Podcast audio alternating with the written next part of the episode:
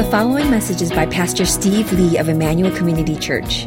More information about the ministry of Emmanuel Community Church can be found online at w w w dot emmanuel community dot org.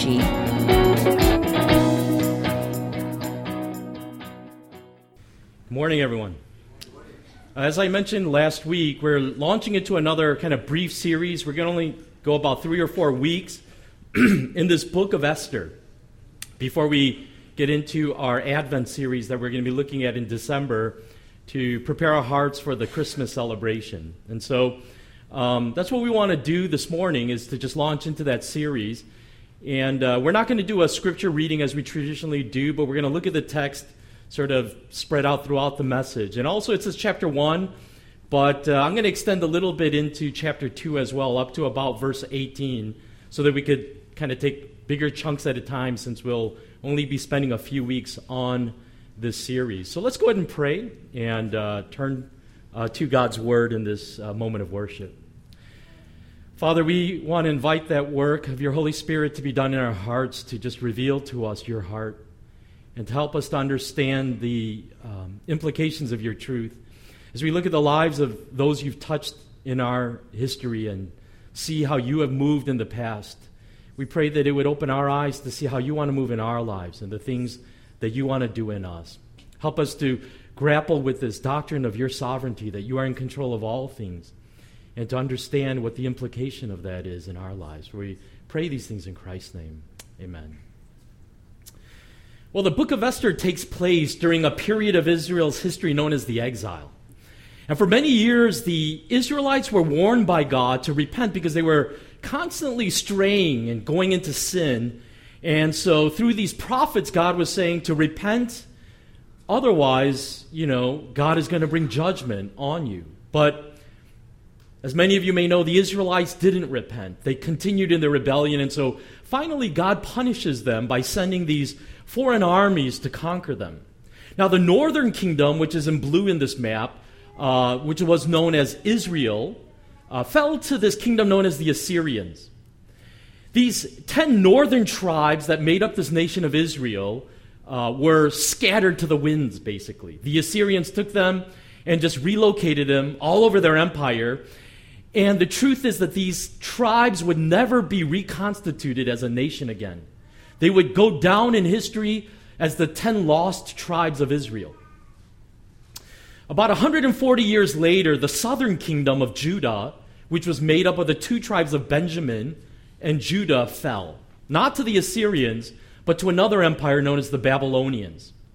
The Babylonians had a similar practice to the Assyrians, in that they took the majority of these Israelites, everyone except for the elderly, the infirmed, sort of the, uh, the useless of society, the dregs, and they relocated them to Babylon and took them in captivity. It's interesting that both the northern kingdom of Israel and the southern kingdom of Judah were conquered by these empires that practiced this unusual relocation technique of taking whoever they conquered and putting them, displacing them in another part of their empire. If you kind of go back into history, one of the central promises of God to the Israelites, uh, to the Israelites of God, particularly to their forefather Abraham, was this land, this promised land that he was going to give them. But with that promise came a condition to keep the covenant that they had made with God. And the warning was this: if you do not keep this covenant, I will remove you from this land. And so, true to his word, God allowed them to be conquered by these nations that exiled their people that they defeated into foreign lands. And so the story of Esther takes place about one hundred years into this Babylonian captivity, when the Israelites have been displaced in a foreign land, in the, in the kingdom of Babylon. Now, during this Babylonian captivity, the Babylonians themselves became conquered by another group of people known as the, the Persians. And these Persians quickly became the most powerful empire in the known world at the time. Their, their kingdom stretched all the way from Ethiopia down to the subcontinent of India. It was an enormous, powerful empire. Um, they were, they didn't practice this thing of relocating people. And so under the leadership of King Cyrus, he actually said, you know, if you want, go back to your home country. Go back to Israel if that is your desire to rebuild your capital city and rebuild your land. What's kind of sad about that whole story is that even though the Israelites were allowed to return to, to Jerusalem, uh, return to Israel, uh, they had grown very comfortable in this foreign land. They had built their houses, planted their fields, so that in truth a lot of them chose not to go back to Israel, but they stayed in Persia.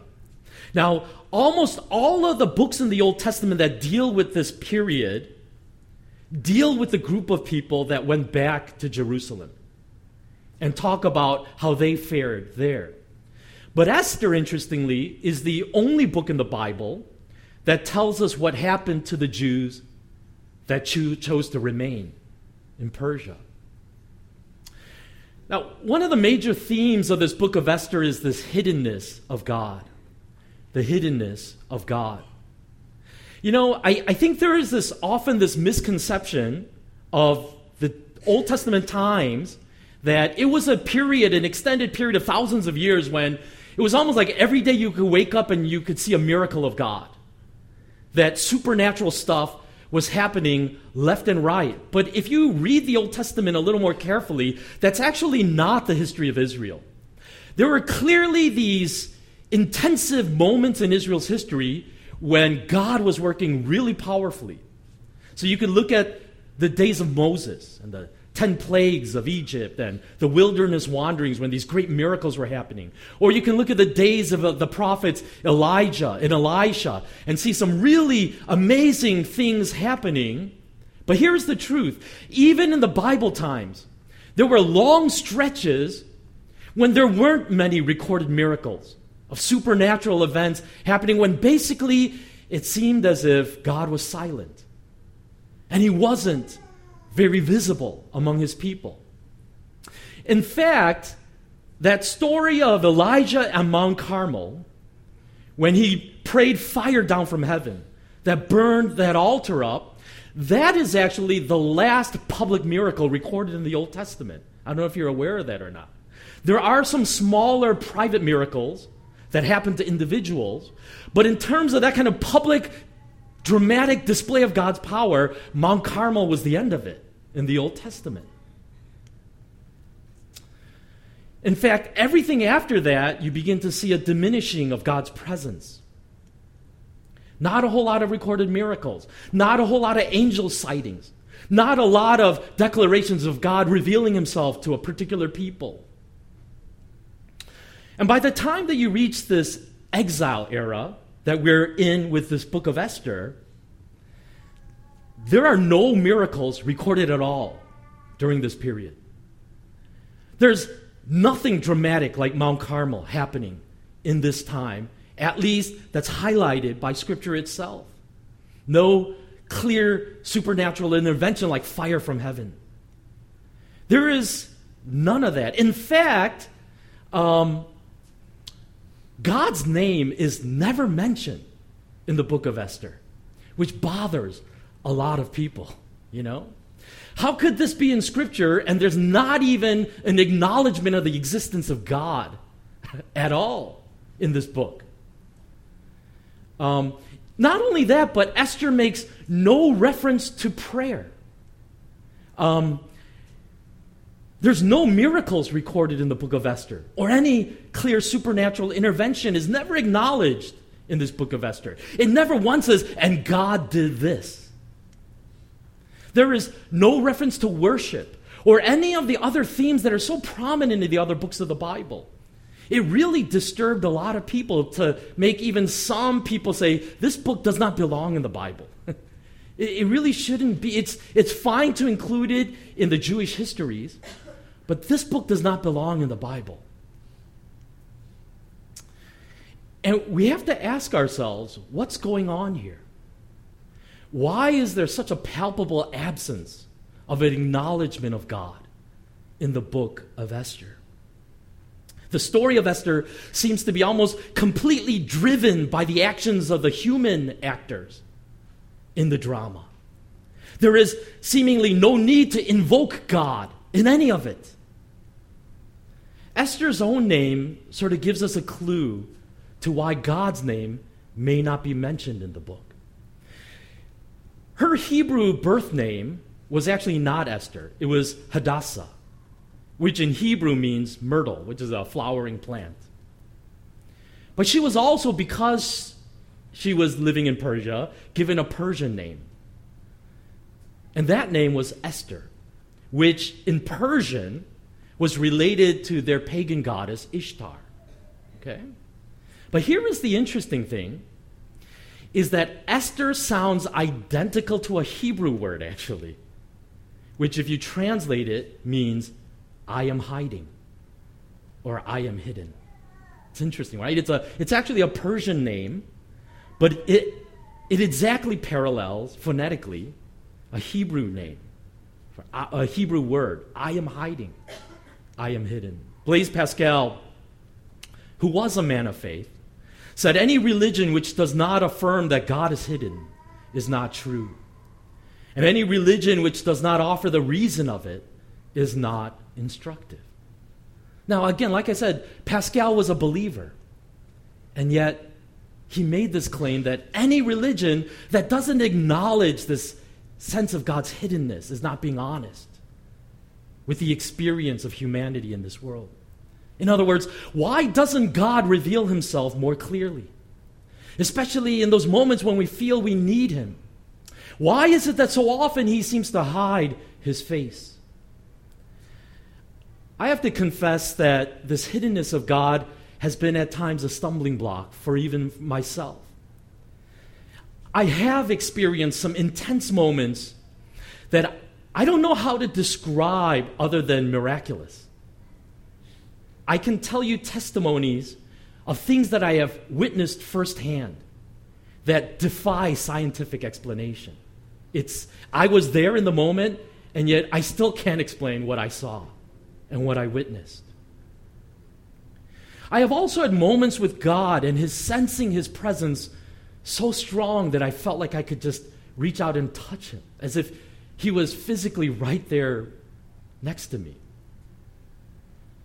But I have also had seasons of desperate searching for God, for a God that, as far as I could tell, felt to me like he was hiding from me. And that's the honest truth. Brian Gregory says, on the surface, it often appears as if God is absent or hidden from view. Many people look for clues and traces, but find mostly that God is very hard, if not impossible, to find.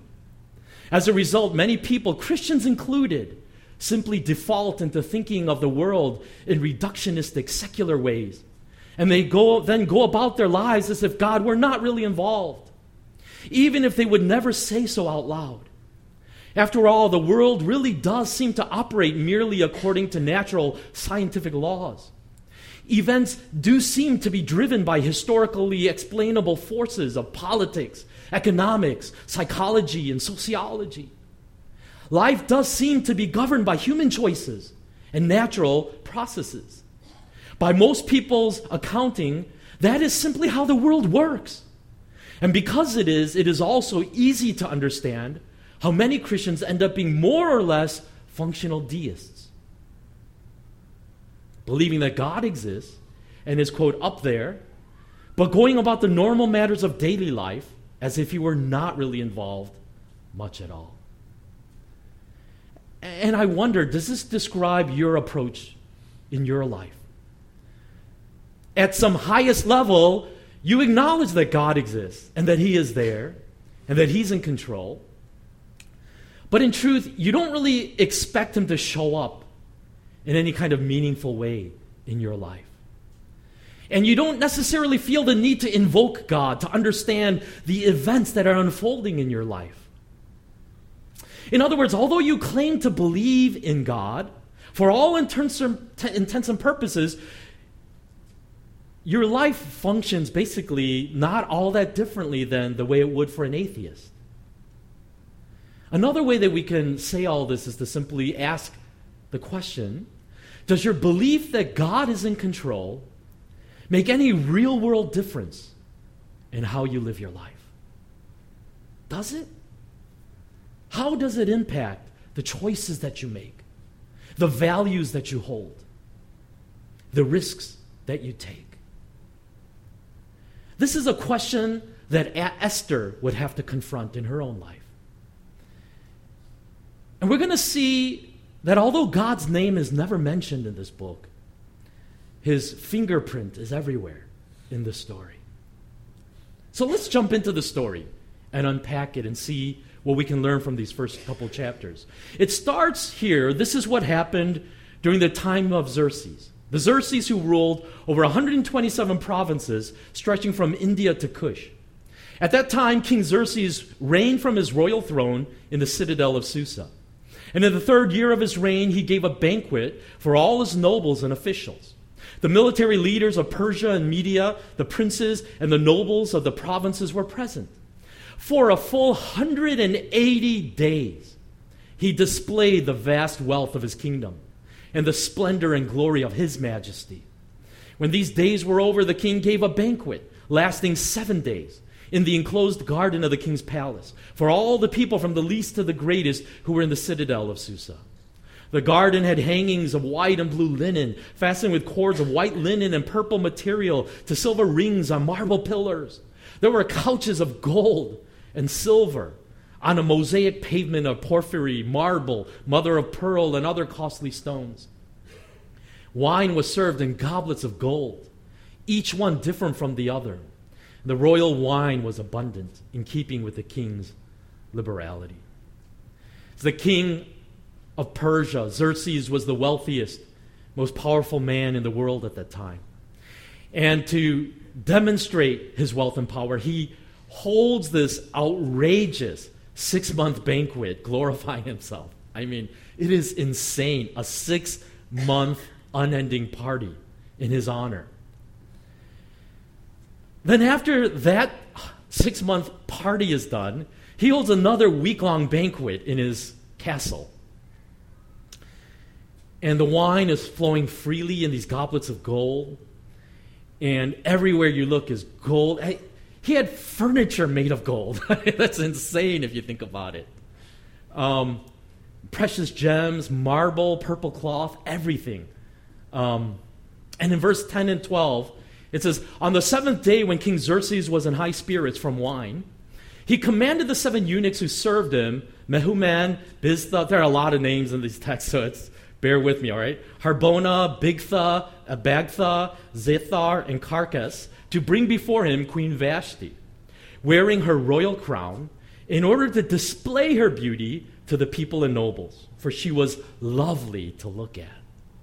But when the attendants delivered the king's command, Queen Vashti refused to come. Then the king became furious and burned with anger." So after six months of honoring himself, Xerxes is not only drunk with wine, but he is drunk with self-glory. And in that state of mind, in that drunkenness, he orders his wife Vashti to be brought out and paraded in front of his banquet guests so that all these drunken men could stare at her lustfully, okay? Because she was beautiful. In other words, in that state of mind, he basically treats his wife like a piece of property that he owns, like everything else he owns in this known world.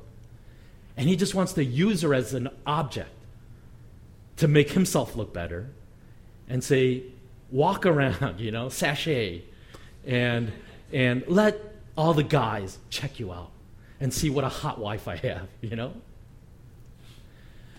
Vashti must have been quite an amazing woman, because to refuse the king in those days was a crime punishable by death. But she refuses to come. Saying, I'm not going to play your silly games. And I'm not going to walk out there so these drunken men can stare at me.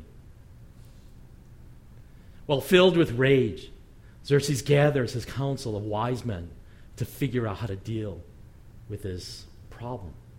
So in verse thirteen, it goes on, it says, "Since it was customary for the king to consult experts in matters of law and justice, he spoke with the wise men who understood the times and were closest to the king.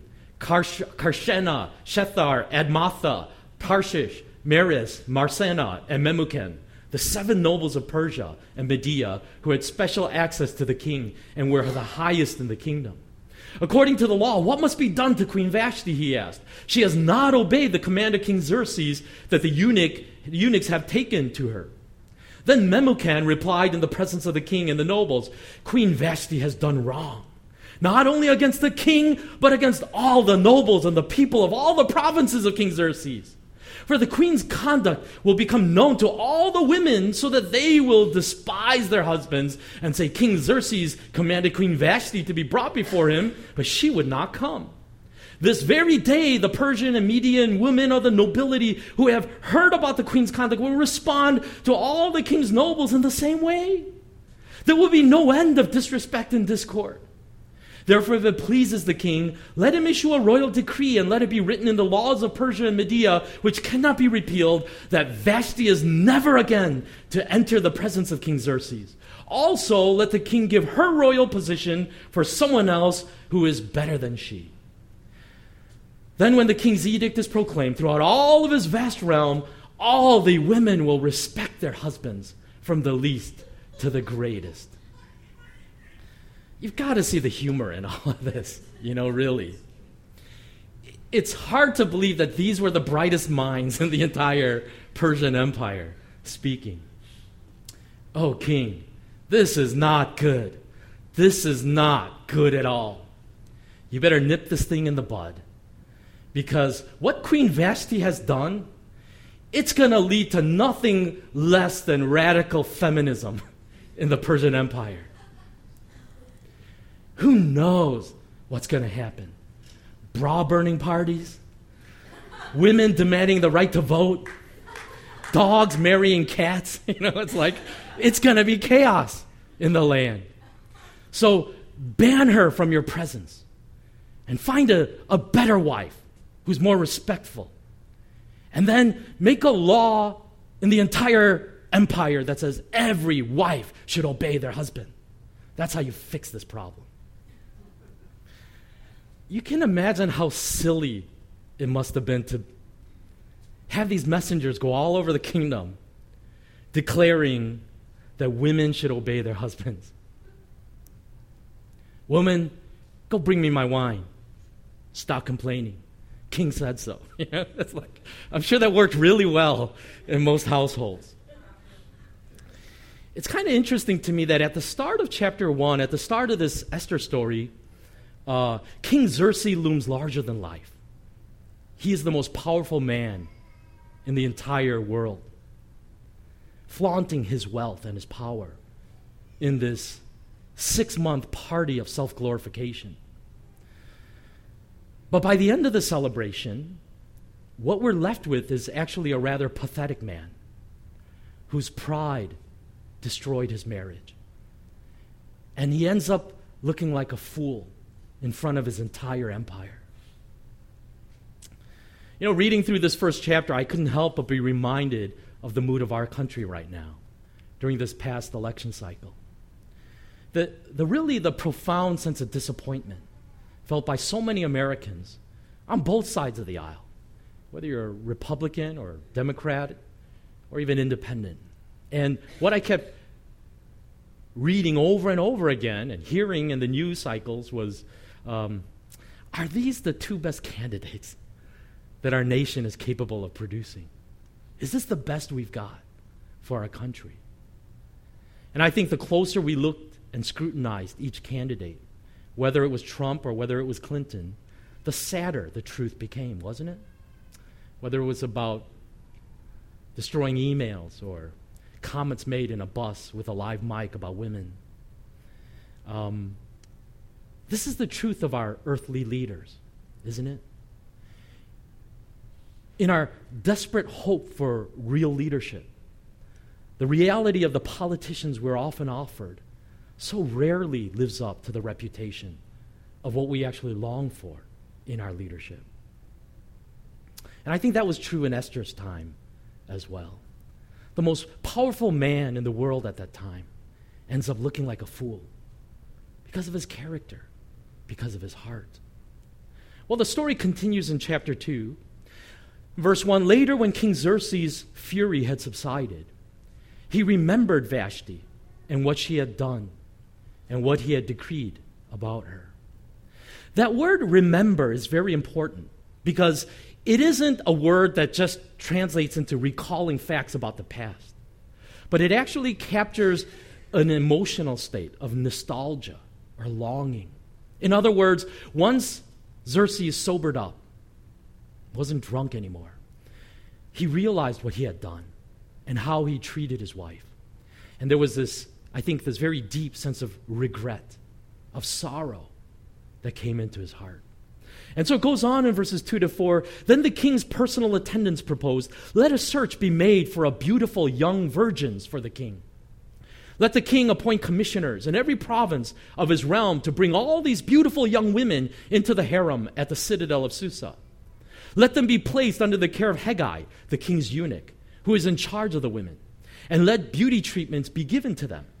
Then let the young woman who pleases the king be queen instead of Vashti.' This advice appealed to the king, and he followed it."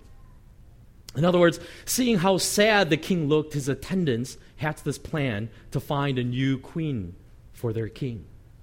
And the plan basically consists of combing through the entire empire and snatching up every young, beautiful woman that they can find, with or against her will, and throwing her into one huge harem. And then after a year of beauty treatments, one by one, they, quote, audition before the king, which basically means that he's going to bed every one of these women one night after another, like trying on pairs of shoes at the store, until he finds one that he likes. And he says, "You're going to become my queen." It's interesting that there's absolutely no consideration given to this woman's character, what family she comes from, whether she's from a noble line. None of this seems to matter to Xerxes. He only has three criteria for picking this queen. She has to be young, she has to be a virgin, and she has to be hot, okay? That's all he really cares about. And one of the things that I think is really important for us to see as the story of Esther unfolds is to get a picture of what a difficult and brutal life it was for women in ancient times, you know? I mean, you were basically treated like property. You were not even like a human being if you were a woman in those times. And so it is in this na- nationwide search for a next queen to replace Vashti that we're introduced to Esther and her cousin Mordecai. In verses five to seven, it says, "Now there was in the citadel of Susa a Jew of the tribe of Benjamin, named Mordecai, son of Jair, the son of Shemaiah, the son of Kish, who had been carried into exile from Jerusalem by Nebuchadnezzar, king of Babylon, among those taken captive with Jehoiachin, king of Judah. Mordecai had a cousin named Hadassah, whom he had brought up because she had neither father nor mother. This young woman, who was also known as Esther, had a lovely figure and was beautiful. Mordecai had taken her as his own daughter when her father and mother died." And so Esther grew up as an orphan, raised by her older cousin, Mordecai, who became like a father to her. And because of her exceptional beauty, she became swept up in all of this drama to find the next queen.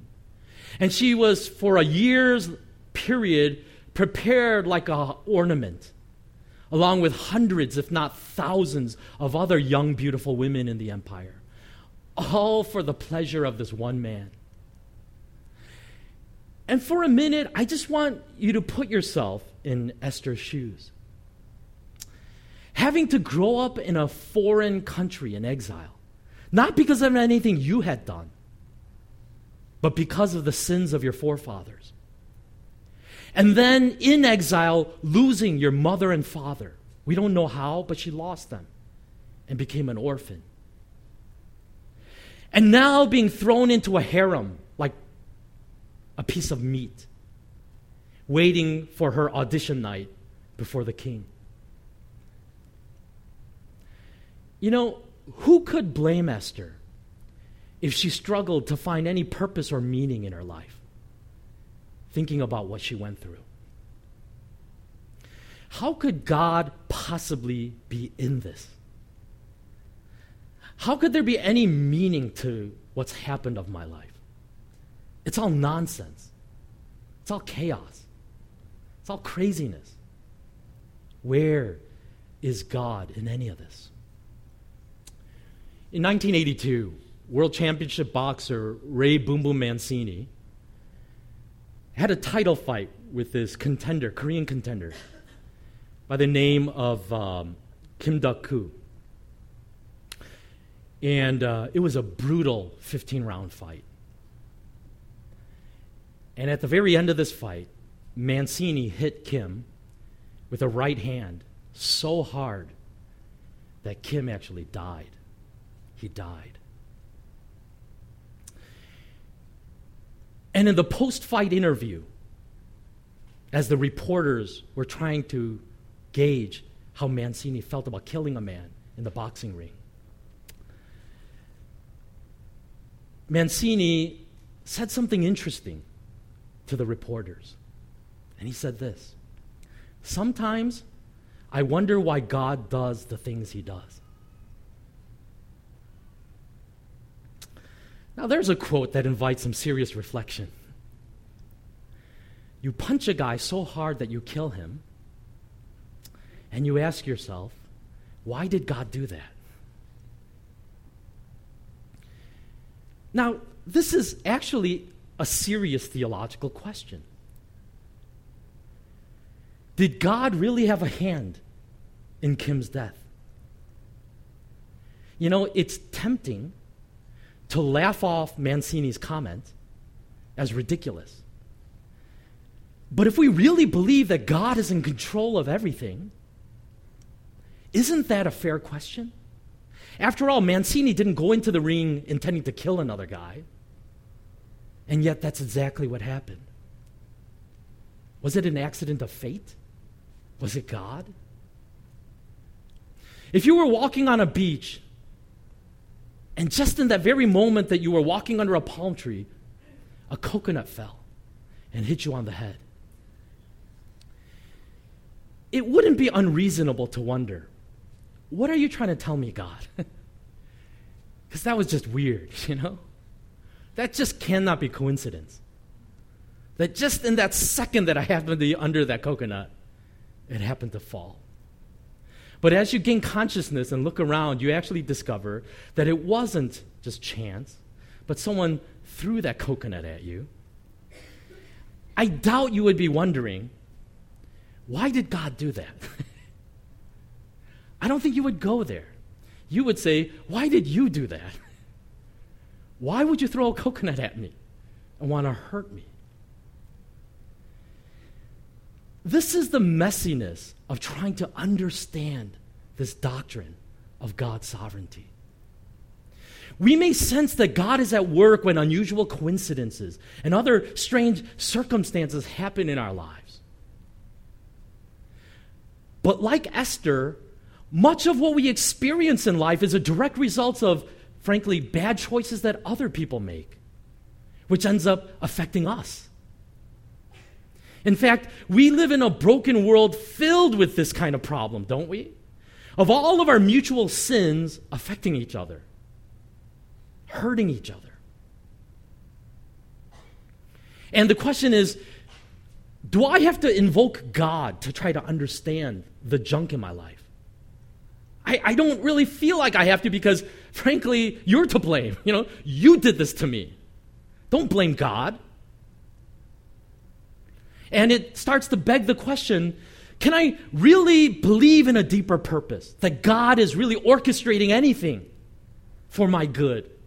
In the midst of all of that garbage and all of the workplace politics that's going on when I go to work and, and the constant fighting with me and my spouse and the, and the horror of our home life sometimes, and do I really have to even try to look to God for an answer in any of that? Isn't it just a messed up world causing messed up problems for all of us? And yet, as we're going to see as the story of Esther unfolds, even in the midst of the intentional harm that some people may want to do against you, God can still accomplish his will in your life. It's like Joseph said to his brothers who sold him into slavery out of their jealousy toward him in Genesis fifty, verse twenty. You intended to harm me, but God intended it for good, to accomplish what is now being done, the saving of many lives. Even in the chaos of a world filled with people who are out to get you and want to harm you, what we're going to discover in the story of Esther is that God can still accomplish his greatest plan that he has set for you in your life. There's another angle to the story, though, that I think is subtler, but we have to acknowledge is real. There's no denying that as a foreigner, as an orphan, as a woman, Esther experienced a lot of abuse that wasn't her fault. But there are also hints in this story that Esther wasn't exactly an innocent victim in everything that she was going through. You know, when you look at the book of Daniel, which was also during this exile period, it's really different in a sense that Daniel unequivocally, along with his friends, took a stand and knew that as God's chosen people, they were not going to conform to the pressures that were being put on them by being foreigners in exile. They said, you could kill us. We're not going to eat your food. We have very specific food laws that we're required to obey that God has given us. We're not going to bow to your idols. We're not going to do any of that. And if you kill us, kill us. But that isn't what Esther actually does. In fact, what's interesting is Esther chooses to hide her Jewish identity. She's having an identity crisis. So she doesn't reveal to anyone in the king's palace that she's a Jew. The implications of this are profound. This means that she didn't keep kosher with the foods that she was eating. It probably means she didn't observe the Sabbath. She probably didn't pray. She probably didn't do any of this. And the truth is, even this idea of one night with the king, it doesn't seem like she was actually struggling with that all that much. If you look in verse nine of Esther chapter two, it says this, talking about her relationship with this eunuch, Hegai, she pleased him and won his favor. Immediately, he provided her with her beauty treatments and special food. He assigned to her seven female attendants, selected from the king's palace, and moved her and her attendants into the best place in the harem. It's important. It doesn't say Esther found favor in the eyes of Hegai the eunuch, which is the most common phrasing in Scripture. But it actually says she won his favor. In other words, I think Esther engineered this. I think she worked the situation to gain the favor of the eunuch, to get herself in the most favorable position to be selected by this king when he slept with her.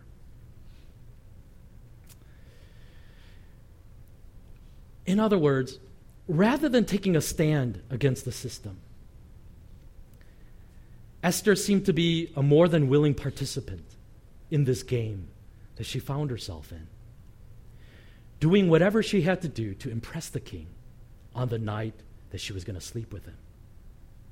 She stopped living like a Jew so that she could blend in with the pagans around her. She compromised her identity as God's chosen people in the hopes of trying to make a better life for herself. And if you think, well, I think you're going too far, that's too hard on Esther, just wait until we get to chapters three and four, and I think you'll see where her heart really was. What I'm saying is, is this.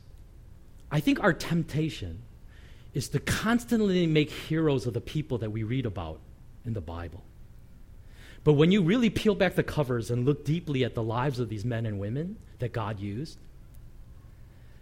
often you realize they weren't such great heroes. They had flaws, just like you and I. They were human. The truth is, I think it's hard to get around the conclusion that in many ways, Esther compromised. She tried to make a better life for herself. And she did everything in her human means to make it happen. And yet, I think this is another message that we're going to discover in the book of Esther, is that God's sovereign care over us is not only greater than the mess of the harm that others do to us, but it's also greater than the harm that's self-inflicted, that we bring on ourselves because of our own failures and sins and compromise. Brian Gregory says this: God's grace is bigger than any compromises we've made. Even the biggest mistakes can be redeemed for his purposes. Perhaps the unwanted pregnancy becomes a gift that transforms a young woman's life. Perhaps that child will be used for great things in God's plan. Perhaps a disease can be used by God to refocus a person's attention on the things that really matter, and to help guard him from further self-destructive behaviors that would otherwise be all too easy for him to fall into. Perhaps God will use the guilt and regret to open up a young woman to a deeper appreciation of his grace in Christ that would have otherwise been possible for her to grasp. What I'm saying is, is this. I don't think any of us has a clean st- slate here. I think all of us at some level have a checkered past. And the truth is, when you dwell on that past, you can go to some pretty dark places. You can say, my life has taken a turn that's so bad that it's, I can't recover from it. And I've counseled enough people in the church to know how dark some of those thoughts can be. I married the wrong person, and it's over for me. I never should have had this child. I chose the wrong career, and now it's too late to start over. And I think one of the things that we're going to see in the story of Esther is that those conclusions are not warranted.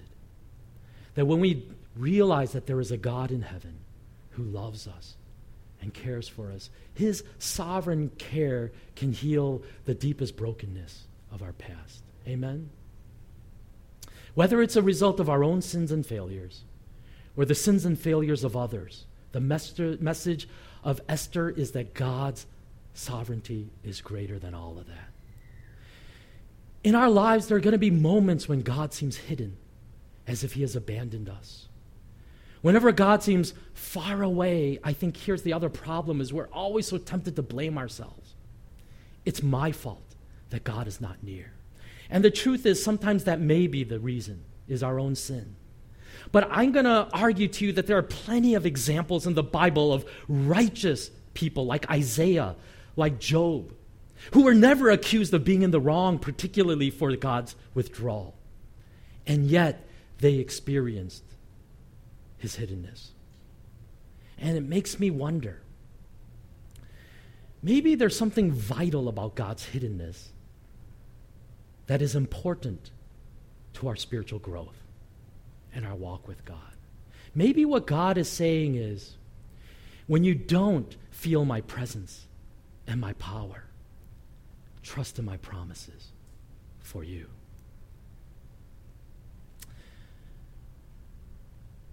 I think the confidence that we have in that promise of God is because, in a very profound way, Jesus himself experienced the hiddenness of God when he went to the cross.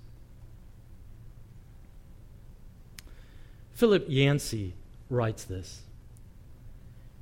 at Gethsemane and Calvary, in some inexpressible way, God himself was forced to confront the hiddenness of God. God striving with God is how Martin Luther summarized the cosmic struggle played out on two crossbeams of wood. On that dark night, God learned for himself the full extent of what it means to feel God forsaken. In other words, in the form of his son, Jesus Christ, God did something rather profound. He entered into our human experience to know what it feels like to be abandoned by God. on that cross. And by going through his own harrowing journey into the hiding face of God, he purchased for us the confidence and assurance that God's presence is always with us. And that's what we want to acknowledge as we come to the Lord's table this morning. So let's pray.